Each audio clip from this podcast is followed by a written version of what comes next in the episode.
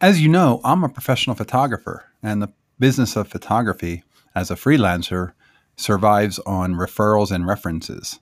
So if you are a marketing director or you have the ability to take my work to your company's creative or art director, please send them to kennethwajdaphotographer.com. Thanks a lot. Hey, I'm Kenneth Wajda. I'm a professional photographer here in Colorado. Welcome to another one of my daily morning photography podcasts. So today I'm going to talk about it's hot out there. And if it's hot where you are, it might be a good thing to keep a small six pack cooler. The hard sided one is the one I like. Keep that in your car. And if you get into a place where you're shooting film, especially since film is heat sensitive, you could throw an ice pack in the bottom of the cooler and keep your camera in there and you'll have it protected from the heat if you have to leave it in the car for any reason.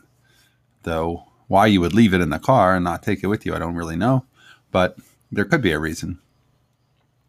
Also, if you have to leave the camera in the car, it's much safer to leave it inside of a cooler than it is a camera bag in plain sight because no crook breaks into a car to steal your lunch.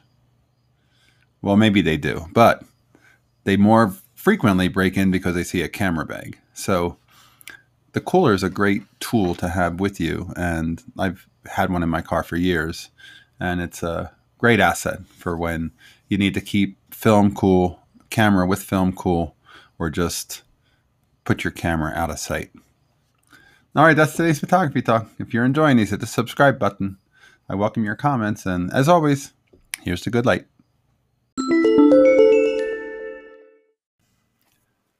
Hey, one last thing.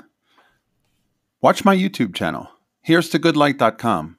And I put out a weekly YouTube of inspiring photo talks, and I think you'll enjoy it. So take a look. Here's to good light.